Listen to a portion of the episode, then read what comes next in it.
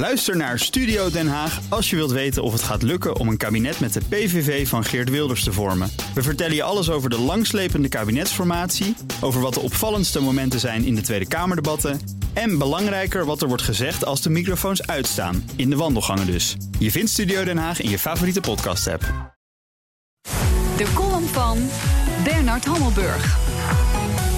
Halbe Zijlstra wordt dan wel genoemd als de nieuwe minister van Buitenlandse Zaken. Maar totdat hij bij de koning op het bordes staat, draait Bert Koenders aan de knoppen. In zijn allerlaatste dagen als bewindsman haalde hij nog de internationale media met een pleidooi om de nucleaire overeenkomst met Iran overeind te houden.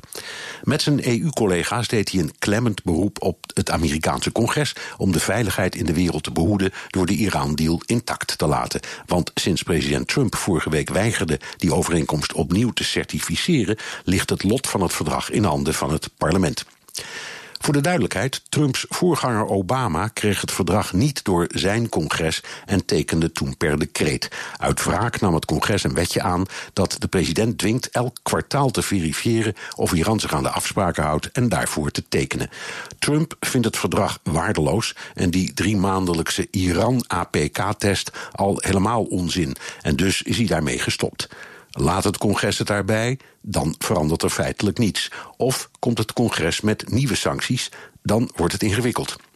De EU-lidstaten zeggen: wij gaan gewoon door met het herstel van de betrekkingen met Iran. Maar omdat Amerikaanse sancties ook Europese bedrijven kunnen treffen, voeren Europese regeringen een harde lobby bij het Amerikaanse congres.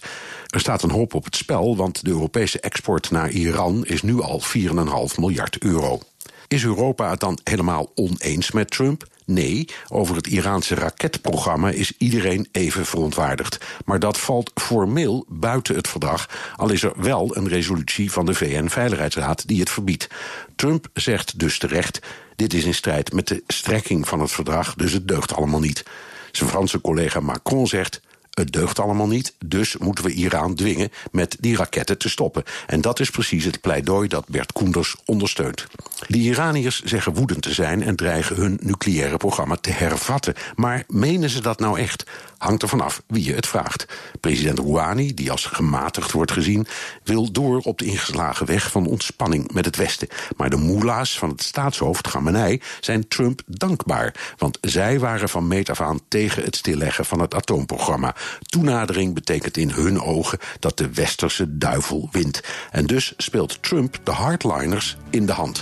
Bert Koenders snapt dat en laat op de valreep nog even zijn tanden zien.